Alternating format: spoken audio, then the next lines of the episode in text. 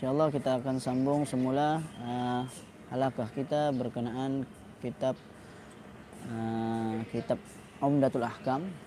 Uh, itu hadis-hadis yang menghimpunkan tentang fiqh yang uh, di yang disusun oleh uh, apa?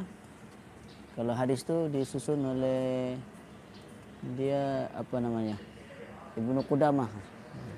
Okey namanya Ibnu Qudamah cuma kitab yang kita gunakan adalah syarah uh, kepada Amdalatul Ahkam yaitu kitab Taisirul Alam yang disyarah oleh Syekh Abdullah Al-Bassam. Ha? Dan kali yang terakhir kita berhenti sebelum ini tahun lepas lah kan. Jadi tahun ini kita sudah masuk kepada uh, masih dalam kitab Tahara. Hadis yang ke-40 dalam bab uh, hukum mustahadah. Uh, mustaha mustahadah. Hadis yang ke-40 An Aisyah radhiyallahu anha anna umma Habibata Dapat sudah. Ha, saya baca terus ha. Ustuhidat ha, ustuhidat sab'a sinin. Fasa'alat Rasulullah sallallahu alaihi wasallam an dalik. Fa'amraha an taghtasila fakanat taghtasilu li kulli salatin. Dari Aisyah radhiyallahu anha bahwa Ummu Habibah mengalami istihadah selama tujuh hari. Ha? Ummu Habibah mengalami istihadah selama tujuh hari. Lalu bertanya, kepada Rasulullah maka baginda pun menyuruh agar ia mandi. Kemudian ia solat setiap kali ya, ia ia mandi setiap kali hendak hendak solat. Rasulullah suruh dia mandi. Di sini dalam uh, nota kaki yang 71 tu dia kata situ Nabi sallallahu alaihi wasallam tidak perintahkan Ummu Habibah untuk mandi setiap kali solat seperti yang diriwayatkan dalam uh, di, uh, apa riwayat Muslim ya, dengan lafaz beliau ini baginda tidak menyuruhnya untuk mandi. Ini Ummu Habibah lalu mandi setiap kali hendak solat. Ya. Uh, baginda kemudian menyuruhnya untuk mandi. Ya, baginda kemudian menyuruhnya untuk mandi. Kemudian Ummu Habibah pun mandi. Ya. Jadi Nabi Wasallam disebut situ tidak perintahkan, tapi uh, dalam riwayat Muslim ni dia suruh mandilah itu ada ada sebagian ulama mengatakan kalau istihadah ni bagi perempuan cukup ambil wuduk saja kan tahan tapi kalau sekiranya dia mandi itu lebih baik lagi lah hmm, okay. Cuma dia bukan istihadah ni dia tidak sama dengan haid lah. Istihadah tidak perlu nah, tidak perlu mandi. Dia suci sebenarnya. Kita tengok makna global hadis ini. Ummu Habibah binti Jahash mengalami istihadah selama tujuh, tujuh tahun. Okay, selama tujuh tahun. Kemudian bertanya kepada Nabi Wasallam bagaimana cara bersuci dari istihadah. Nabi Wasallam menyuruhnya agar mandi. Maka ha, Habibah ataupun Ummu Habibah pun kemudian mandi setiap kali solat. Ini hadis yang pertama lah nanti kita akan jumpa di uh, bukan tidak ada satu saja hadis. Nah, satu saja hadis istihadah. Tapi ada perbezaan di kalangan ulama. Ulama berbeza pendapat apakah wanita mustahadah, mustahadah wanita yang istihadah, adakah mereka ini wajib mandi setiap kali hendak solat mesti mandi? Maka sebahagian ulama berpendapat wajib berdasarkan hadis-hadis yang ada di dalam sebagian kitab sunan seperti antaranya hadis inilah artinya kena mandi. Setiap. Ya, setiap kali mau solat mandi dulu. Walaupun dia dikira sebagai tidak uh, apa dia bukan bukan haid sebab haid paling lama pun nah, kalau menurut mazhab Syafi'i 15 hari. Tapi ini sampai 7 7 tahun. Bahkanlah 7 tahun istihad anu haid kan. Yaitu istihad istihadah. Jumhur ulama di antaranya Ali ibnu Abbas, Aisyah dan di kalangan khalaf, ya, ini ulama uh, ke belakang. Di antaranya Abu Hanifah, Malik dan Ahmad berpendapat tidak wajib. Ya. Jadi Abu Hanifah, Malik dan Ahmad mengatakan tidak tidak wajib mandi ya. Dan ia berdasarkan pada dalil bara'ah asliyah. Ha, bara'ah asliyah yaitu pada dasarnya kewajiban mandi itu tidak ada. Sebab mandi ini hanya untuk orang yang junub atau orang yang selepas bersih dari haid. Maka dia mandi. Mereka menanggapi hadis-hadis tersebut uh, memerintahkan untuk mandi.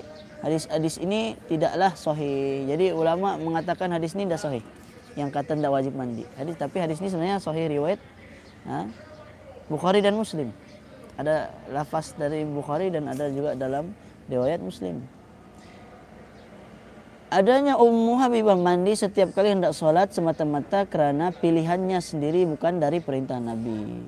Sebagaimana yang disebut tadi. Ha? Nabi SAW kata tidak perlu mandi. Kan? Tapi kemudian di, Ummu Habibah ini dia dia sendiri yang mandi setiap kali hendak hendak sholat. Jadi itu adalah pilihan dia lah. Sebab itu yang memang yang lebih baiknya begitulah. Hmm.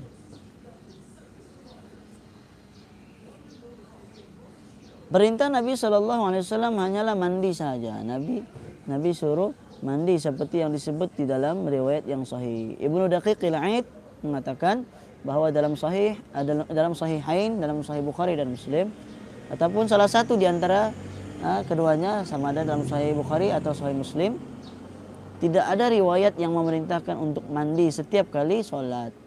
Maksudnya dia mandi Nabi suruh dia mandi saja, tapi bukan setiap kali sholat mesti mandi. Begitu. Jadi perintah untuk mandi yakni kan dia boleh mandi lah. Mandi dulu lepas tu untuk solat tidak perlu lah. Setiap solat mandi setiap solat mandi tidak. Tapi dia kena kena mandi. Maksudnya mungkin dalam sehari itu kena mandi lah. Sebab dia ada ada darah yang keluar kan so dia kena kena mandi Iya, ini istihadah. Sebab sebelum ini sudah kita masuk dalam bab haid. Kan? Sekarang ni ha, selepas ni satu lagi lah. Okay. Intisari hadis ini wanita yang mustahadah wajib mandi ketika bilangan hari haid berakhir. Maksudnya maksudnya mandi di sini nih dia kena kira dia istihadah. Contohnya dia punya istihadah tu lama. Jadi dia biasanya sebelum ini dia haid berapa hari? Wanita Eh, wanita kebiasaan haid dia dalam lebih kurang tujuh hari. Tapi kalau dia sudah mula bercampur darah dia hari-hari keluar, maka dia kena tetapkan bila dia akan ha, bersih. Maksudnya tujuh hari lepas tu kalau ada tanda lagi senang lah. Contohnya ada bersih, ada keputihan, kan? Itu biasanya itu tanda-tanda bersih lah. Jadi dia mandi sekali mandilah untuk dikira selesai dia punya haid dia. Lepas itu keluar juga darah, tidak perlu mandi. Cuma perlu tahan saja. Sebagaimana dalam hadis-hadis yang lain menerangkan tentang orang yang istihadah tahan saja. Okay? Yang dimaksudkan oleh Nabi SAW di hadis ini, mandi, mandilah kau. Kan? Maksudnya mandi untuk kira dia punya haid itu selesai. Takkanlah mandi tujuh tahun sekali mandi. Kan? Tidak lah. Kan? Mandi itu dikira mandi wajib di situ. Mandi wajib dalam tempo. Ha? Maksudnya selepas dia kira-kira dia punya haid selesai walaupun darah masih belum lagi berhenti tetap dia mandi nah lepas tu dia dikira sebagai istihadah okay? okay, hadis yang ke-41 kita bawa dua, dua hadis saja jam berapa satu hadis lah lagi uh, an Aisyah radhiyallahu anha qalat kuntu aghtasilu ana wa Rasulullah sallallahu alaihi wasallam min ina'in wahidin kilana junubun fakana ya'muruni fa atazaru fayubashiruni wa ana haidun wa kana wa kana yukhriju ra'sahu ilayya wa huwa mu'takafin na mu'takifun. Fa aghsilu wa ana haidun. Hadis riwayat Bukhari dan Muslim. Aisyah radhiyallahu anha berkata aku pernah mandi bersama dengan Rasulullah dengan satu bekas air. Satu bejana air satu bekas ketika kami berdua sedang dalam keadaan junub. Dalam keadaan junub. Maksudnya dalam keadaan hadas besar lah. Baginda menyuruh aku untuk mengenakan kain sarung lalu baginda menggauliku padahal aku sedang haid maka baginda juga pernah menjulurkan kepala kepada aku sedang aku uh, apa ketika sedang iktikaf lalu aku pun membasuh kepala baginda padahal aku sedang haid. Ha. Okey, Nabi kata aku pernah mandi bersama Rasulullah dalam satu bekas. Ha. Jadi dia orang sedang dalam junub, maksudnya sudah selesai lah, contohnya sudah selesai bergaul maka Nabi sama Aisyah ni mandi sama-sama dalam satu bekas. Ha. Dia satu bekas. Jadi air yang jatuh tu dia orang pakai balik. Sebab ada ulama yang mengatakan uh, air musta'mal ni tetap suci lagi menyucikan. Asalkan tidak dicampuri dengan najis lah. Itu ada khilaf ulama. Uh, dan Nabi SAW uh, yang sebut menyuruh untuk mengenakan kain sarung lalu baginda menggauliku padahal aku sedang sedang haid. Nanti kita akan tengok pembahasan dia. Maksudnya dia dalam haid disuruh pakai kain sarung. Artinya Nabi sallallahu alaihi wasallam menggauli. Dan ulama mengatakan ha, menggauli istri uh, kalau sedang haid ini dia ada larangan lah. Orang suami istri dia tidak boleh bergaul ketika haid. Tetapi boleh untuk uh, apa bergaul sekadar di luar-luar. Jangan sampai uh, adanya dukul. Nah, dukul ini maksudnya masuk betul-betul kemaluan itu tidak boleh. Nah, sekadar bermain-main di luar-luar saja itu boleh. Itu sebab Nabi SAW suruh pakai kain untuk ditutup di bahagian yang bahaya. Nah, maksudnya sebab itu adalah kawasan kawasan larangan lah ketika mana sedang haid. Hadis ini ada tiga perkara. Pertama, Nabi SAW dan istri mandi junub dalam satu bekas. Kerana air yang pada dasarnya bersih maka tidak ada masalah. Ha? Uh, meskipun dicedok orang yang junub jika tangan terlebih dahulu dicuci sebelum dimasukkan ke dalam bejana. Yang, pen, yang penting tangan cuci dulu sebagaimana sebelum nilai tentang wudhu kan. Tak boleh terus-terus masuk cuci dulu. Kemudian walaupun kita guna air itu, nah, nah, cuci biasa. Okay. Yang kedua Nabi SAW bermaksud untuk menganjurkan umat untuk mendekati istri yang sedang haid. Setelah sebelumnya kaum Yahudi tidak mahu makan ataupun tidur bersama istri mereka yang sedang haid. Jadi orang Yahudi kalau istri dia haid langsung tidak dekat, jauhi. Tapi Islam tidak, disuruh dekati, boleh bergaul bersama-sama tetapi jangan sampai uh, sampai berjimak lah. Nah, Okay. Yang ketiga, wanita haid tidak boleh masuk ke masjid agar tidak mengotori masjid. Jadi wanita yang haid tidak boleh masuk, tapi dia boleh lalu. Karena itu Nabi SAW pun menghulurkan kepala kepada Aisyah. Aisyah di dalam bilik sebab rumah Nabi dengan masjid Nabi bersebelahan. Jadi Nabi duduk di pintu, masukkan kepala. Aisyah di dalam kawasan rumah, bukan di masjid. Jadi Nabi punya badan di masjid, kepala Nabi di dalam rumah diletakkan di atas Aisyah, di paha Aisyah. Lalu Aisyah pun cucikan rambut Nabi. Okey. Hal itu menunjukkan bahawa tiada masalah bagi istri yang sedang haid melakukan hal seperti itu. Nabi SAW memberi kelapangan, ya, keringanan. Setelah sebelumnya kaum Yahudi mempersulitkan bagi wanita yang sedang haid. Jadi itu beza kita umat Islam dan orang orang Yahudi. Ha, intisari hadis ini yang pertama suami istri sama-sama junub boleh mandi dengan satu bekas. Boleh menggauli istri yang sedang haid kecuali pada bahagian kemaluan. Itu tidak boleh. Dan badannya tetap suci, tidak dikira sebagai najis sebagaimana haidnya. Ya, di kemaluan itu saja yang najis. Anjuran agar istri mengenakan kain sarung pada ketika haid. Ha? Kerana ha, digauli. Maksudnya, pakai kain supaya menutupi bahagian yang ha, tidak boleh disentuh ha, bagi wanita yang sedang haid kewajipan melakukan upaya untuk mencegah agar tidak jatuh pada tindakan yang diharamkan. Maksudnya haram bersetubuh suami istri bagi istri ketika istri sedang dalam keadaan haid. Maka itu anjuran supaya mencegah. Pencegahan dia apa? Pakai kain kain itulah. Wanita tidak boleh masuk masjid. Nah, ini sepakat ulama tidak boleh berdasarkan uh, ayat Quran lah. Tetapi lalu situ bukan sepakat maksudnya jumhur ulama kata tidak boleh tidak tidak eh, eh, sepakat tidak boleh masuk tapi untuk duduk tu ada perbezaan lah. Eh, apa tidak eh, ada yang kata boleh ada yang kata tidak boleh tapi untuk lalu saja di kawasan masjid itu boleh lah. Kan? Lalu sekadar lalu saja boleh tapi untuk duduk di sana ada ulama ulama mazhab maliki kata boleh ha, jumhur ulama kata tidak boleh berdasarkan ha, secara umum ha, ayat al-Quran di situ ada ulama macam mazhab maliki dia kata boleh kenapa dia tengok illah dia illah dia kenapa kerana mengotori masjid kalau wanita dapat jaga benar-benar agar darah dia tidak tumpah tidak jatuh maka boleh mereka masuk mereka duduk di masjid. Cuma langkah lebih selamatnya wanita janganlah masuk ke masjid ketika sedang dalam keadaan haid. Wanita haid boleh menyentuh benda-benda basah maupun kering. Antaranya membasuh dan menyisir rambut. Orang yang suci disentuh tidak masalah. Yang penting suami istri lah. Ya.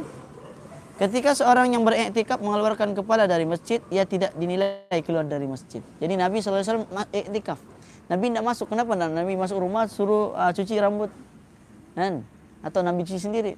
Kerana Nabi sedang iktikaf. Nabi tidak mau putuskan iktikaf dia. Itu hebatnya Nabi. Kita ni uh, ada sedikit je problem balik rumah. Jadi terputus iktikaf kita. Tapi Nabi iktikaf betul-betul satu hari penuh. Nah, itulah iktikaf yang betul. Okay? Bagian-bagian tubuh lain boleh dikiaskan dengan kepala. Masuk tangan kah? Masuk di kawasan rumah atau kaki saja masuk di kawasan Ha, kalau sekiranya rumah kita dekat dengan masjid macam macam Nabi lah atau ada bilik tertentu yang berada di persebelahan dengan dengan masjid. Okey, jadi Allah alam insyaallah kita akan sambung lagi pada ha, akan datang lah kan. Ataupun kita boleh lagi minggu depan sekali lagi lah anu mudah telah kami okey. Jadi saya kira itu saja uh, untuk uh, apa? Alakah kita pagi ni? Uh, habiskan minuman dulu. Bismillah.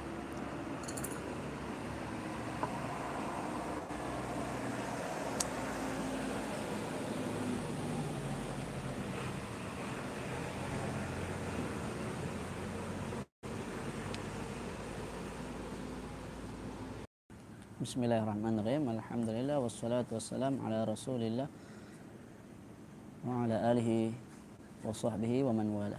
Uh, InsyaAllah kita teruskan Alakah pagi kita Alakah uh, pagi Jumaat di mana uh, untuk hari ini kita akan lanjutkan penjelasan matan Al-Aqidah At-Tahawiyah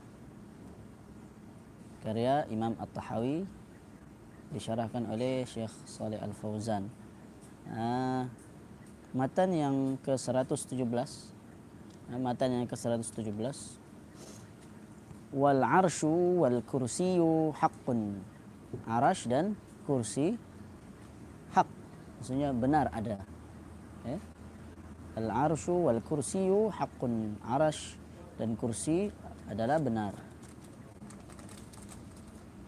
semuanya makhluk Allah semua itu adalah makhluk-makhluk Allah Subhanahu wa taala. Langit berada di atas bumi. Langit-langit tersebut adalah laut. Coba kita tengok langit warna berwarna biru. Dan hujan pun turun dari atas langit. Sehingga boleh menjadi banjir, betul tidak? Menunjukkan bahwa di atas langit itu ada adanya laut, ada air. Ya? Di atas langit-langit tersebut ada laut, di atas laut ada kursi dan di atas kursi ada arash. Demikianlah. Ya. Jadi kita tahu sudah di bawah adalah bumi, di atas ya, ada langit yang kita nampak ni sekarang ya. Dan sebab itu uh, kalau kita perasan uh, bintang kan dia berkelip-kelip ke tidak? Kan dia berkelip-kelip. Bintang ni ataupun macam mana cara buat ada orang buat eksperimen. Dia boleh buat tu bintang serupa macam macam bintang yang ada sekarang. Yaitu dengan cara apa? Dengan cara air. Kita guna air kita pantulkan cahaya di air maka uh, sinaran apa air tu lebih kurang macam bintang. So bint, uh, bintang tu kalau kita zoom ya kita akan nampak dia dia macam seolah-olah berjalan di di dalam air. Uh, cahaya dia sebab dia dia melalui anu apa? Langit kan di atas uh, laut ada kursi, di atas kursi ada arash. Arash adalah merupakan makhluk yang paling paling tinggi, paling di atas dan paling besar lah. Kan? Apa disebut semua? Uh, dalam ayat Al-Quran tu uh, Arshul Azim kan Arshul Azim Allah memiliki arash yang agung uh, arash yang paling besar di dalam hadis Nabi wasallam menyatakan inna samawati sab'a kursi ka sab'i darahima ulqiyat fi tursin. Sesungguhnya sesungguhnya langit yang tujuh dibanding dengan kursi adalah bagaikan tujuh apa dirham. Tujuh shilling ya, tujuh duit yang dilemparkan di atas perisai. Dan ada hadis yang lain menyebut langit dan bumi lah. Dia masukkan sekali tujuh langit, tujuh bumi, bagaikan tujuh uh, apa? Uh, tujuh dirham yang diletakkan di atas tursin, uh, di atas perisai. Perisai ini maksudnya uh, perisai yang digunakan orang pergi berperang. Uh, maksud langit yang tujuh lapis dengan segala keagungannya dan segala isi dibanding dengan kursi bagaikan tujuh lempengan wang dirham yang ditaruh, yang diletak di atas perisai yang digunakan oleh seorang pasukan perang pada zaman dahulu. Maka seperti apa kecilnya peratus persen, persen kan? Uh, peratus tujuh percentage, uh, peratusan lah. Kan? Peratusan tujuh uang dibanding dengan perisai yang begitu besar, melingkar. Kita letak atas perisai, kecil itu itulah langit. Tentulah sangat kecil. Kita nih, bumi ini terlalu kecil dibandingkan dengan kursi kan kita baca dalam Al-Qur'an wasi'a kursiyyuhus samawati wal ard kursi Allah meliputi langit dan bumi. Kursi Allah tu seluas langit dan bumi. Yang kita di atas ha, bumi kita, kita lihat di atas ni langit masih besar lagi kursi. Kursi tidak dapat dilihat lah. Langit apa yang kita lihat kita lihat itulah langit. Kan Arash pula lebih besar lagi dari kursi. Kursi dibanding dengan arash bagaikan gelang ataupun cincin ada yang terjemahkan gelang sebab dia melingkar kan? Gelang tu kalau kita kecilkan dia jadi cincin. Ataupun gelang tu kalau orang yang tangan dia besar bolehlah jadi cincin. Yang dilemparkan di lapangan yang terbuka di tanah. Nah di padang pasir. Sebagai yang sebagaimana yang terdapat di dalam hadis juga. Cuma mungkin dia tidak nyatakan ada hadis yang lain lagi. Jika sebuah gelang dilemparkan di sebuah padang yang terbuka luas berapa ha, persen? Berapa dia punya ha, peratusannya. Dibanding dengan tanah lapang itu sendiri maka tidak, terkira. Luasnya arash Allah tidak terkira dibanding dengan cincin yang dilemparkan. Cincin tu yang tadi dibanding langit dan bumi cincin tu adalah kursi kan? Cincin tu bagaikan perisai kan? Manakala langit dan bumi itu bagaikan uh, duit dirham. Ini adalah makhluk Allah yang luar biasa besar luas yang tidak mengetahuinya melainkan Allah jua. Jadi kalau sudah arash kan sudah begitu besar sedangkan Allah lagi maha besar kan tentulah kita ni tidak ada apa kan dibandingkan Allah Subhanahu wa taala kita ni tiada apa kan Allah Subhanahu wa taala menciptakan makhluknya yang sebesar-besarnya dari sebesar sehingga sekecil-kecilnya virus yang kita tidak nampak pun semuanya di bawah kuasa Allah Subhanahu wa taala Allah adalah makhluk yang paling tinggi. Ya, arash, ah, salah sudah. Arash adalah makhluk yang paling tinggi. Ya. Allah Subhanahu wa taala Maha tinggi di atas arasnya, di atas semua makhluknya. Ya, arash makhluk yang besar, yang tinggi, maksudnya dia yang teratas lah. Tetapi Allah Subhanahu wa taala itu lebih Allah itu di atas segala makhluknya. Kursi berada di bawah arash.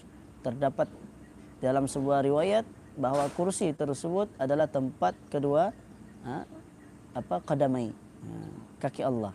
Ya, kursi tersebut adalah makhluk dan maknanya bukanlah ilmu sebagaimana yang ditafsirkan dinisbahkan oleh Ibnu Abbas bahwasanya beliau berkata wasi'a kursiyuhu kursi Allah meliputi maksudnya ilmu Allah. Ada memang ada di dalam tafsir pimpinan Ar-Rahman pun disebut begitu. Kursi Allah yakni ilmu Allah meliputi langit dan bumi. Tapi kursi itu adalah kursi lah, kursi yang sebenar. Sehingga maknanya menjadi ilmunya meliputi langit dan bumi, dan bumi. Makna perkataan ini benar akan tetapi bukan ini makna tafsir dari ayat tersebut. Memang betul. Maksudnya apa? Ilmu Allah meliputi langit dan bumi. Memang betul. Tidak salah. Tapi kursi yang dimaksudkan sini maksudnya kursi Allah. Okay? kursi tersebut adalah makhluk sedang ilmu adalah salah satu dari sifat Allah. Jadi berbezalah kalau ilmu itu sifat Allah, kursi makhluk. Nah.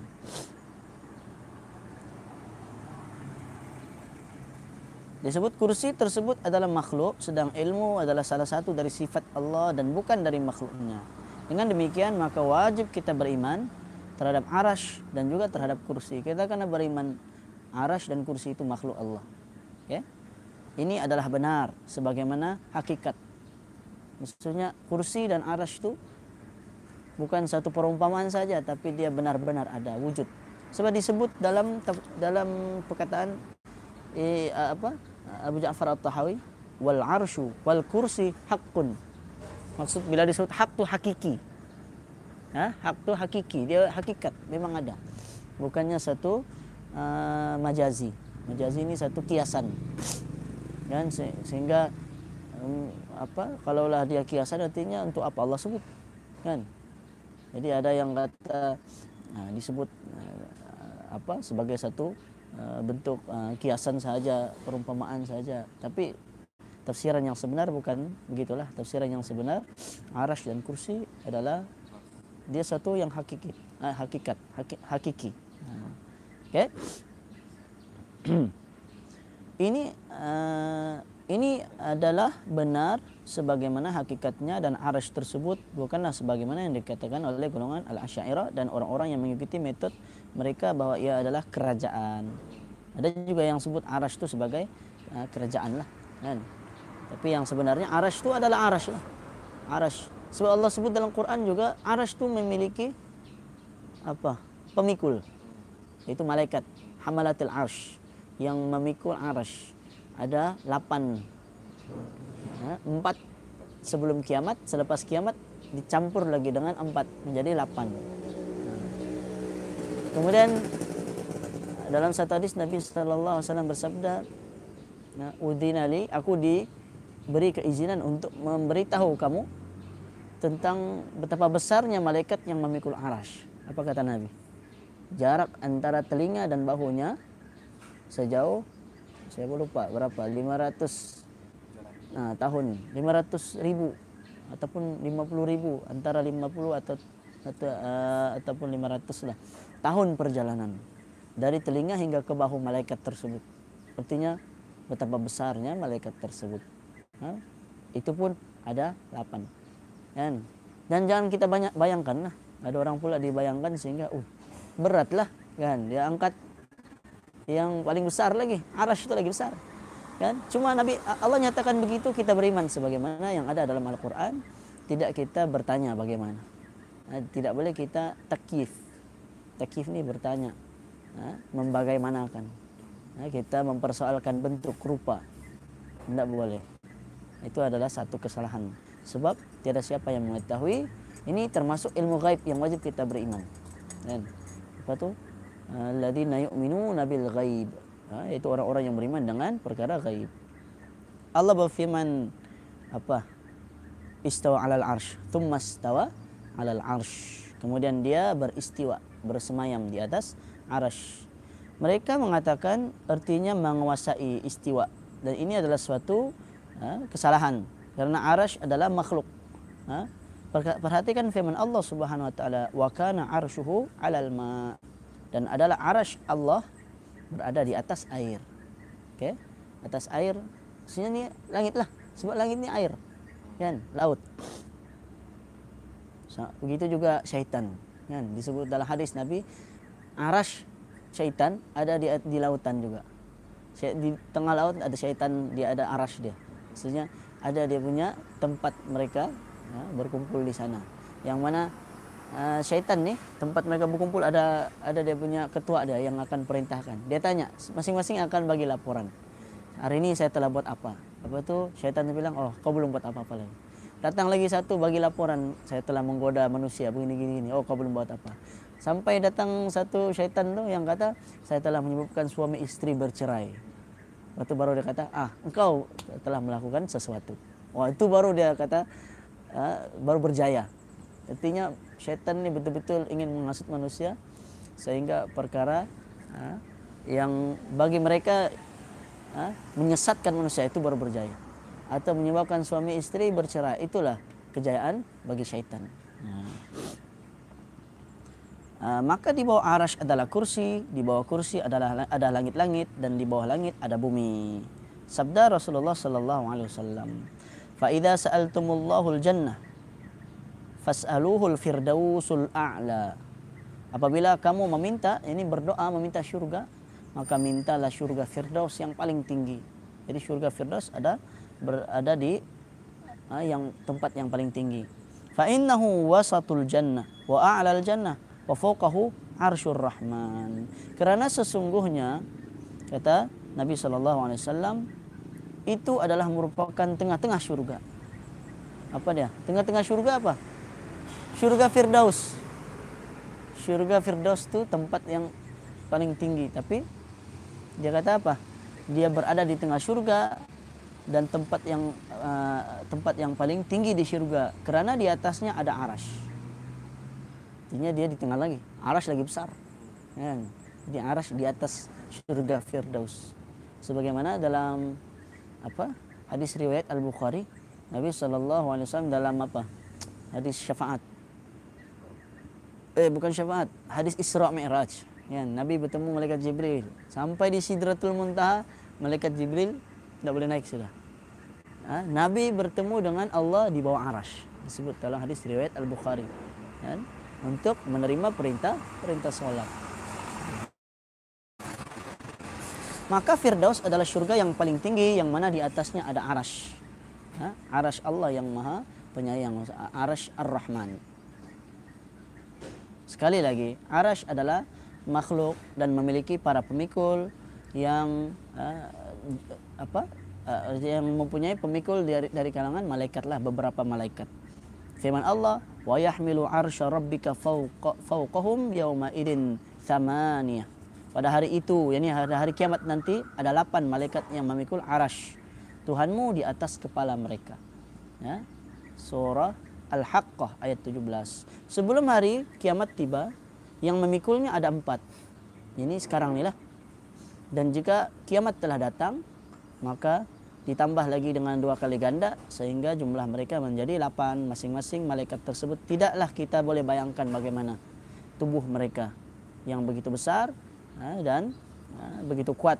Lalu apakah dapat dikatakan arash tersebut adalah kerajaan di mana kerajaan tersebut dipikul oleh malaikat? Itu persoalan dia. Artinya arash itu adalah kalau terjemahan Melayunya singgah sana. Memanglah salah satu makna singgah sana itu ialah kerajaan juga, kan? Tapi jangan mengambil satu makna sahaja tetapi meninggalkan makna yang lain yang sahih jugalah. Ha. Okey? Macam yang tadi ilmu Allah meliputi langit dan bumi. Memang salah satu makna betul. Tapi jangan kita meninggalkan juga makna yang diyakini oleh salafus soleh. Yaitu menerima adanya arash, menerima adanya kursi itu sebagai sesuatu, sesuatu yang hak, yang benar adanya. Ya, wallahu alam. Ingat cukup di situ. Insyaallah sebab sebenarnya ada bersambung yang seterusnya tu dia ada kaitan disebut wa huwa mustaghnin 'anil 'arsy wa ma dunahu. Allah tidak memerlukan arasy dan semua yang ada di bawahnya, yang di bawah Allah. Jadi bila kita sebut Allah berada di atas arash, bukan bermakna Allah memerlukan arash. Ini satu kesalahan bila mana ada orang mengatakan bila kita kata Allah beristiwa di atas arash, artinya Allah memerlukan arash. Ini satu bentuk kesalahan. Allah tidak perlu arash kerana arash makhluk Allah. Bahkan arash lah yang memerlukan Allah. Kerana arash itu mak makhluk. Jadi itu perlu difahami. InsyaAllah kita akan sambung pada uh, akan datanglah. Dan kita akan sambung lagi uh, yang ke 118 ni dengan sebab dia saling berkaitan juga dengan uh, yang ke 117 tadi. Wallahualam. Jadi saya kira itu saja.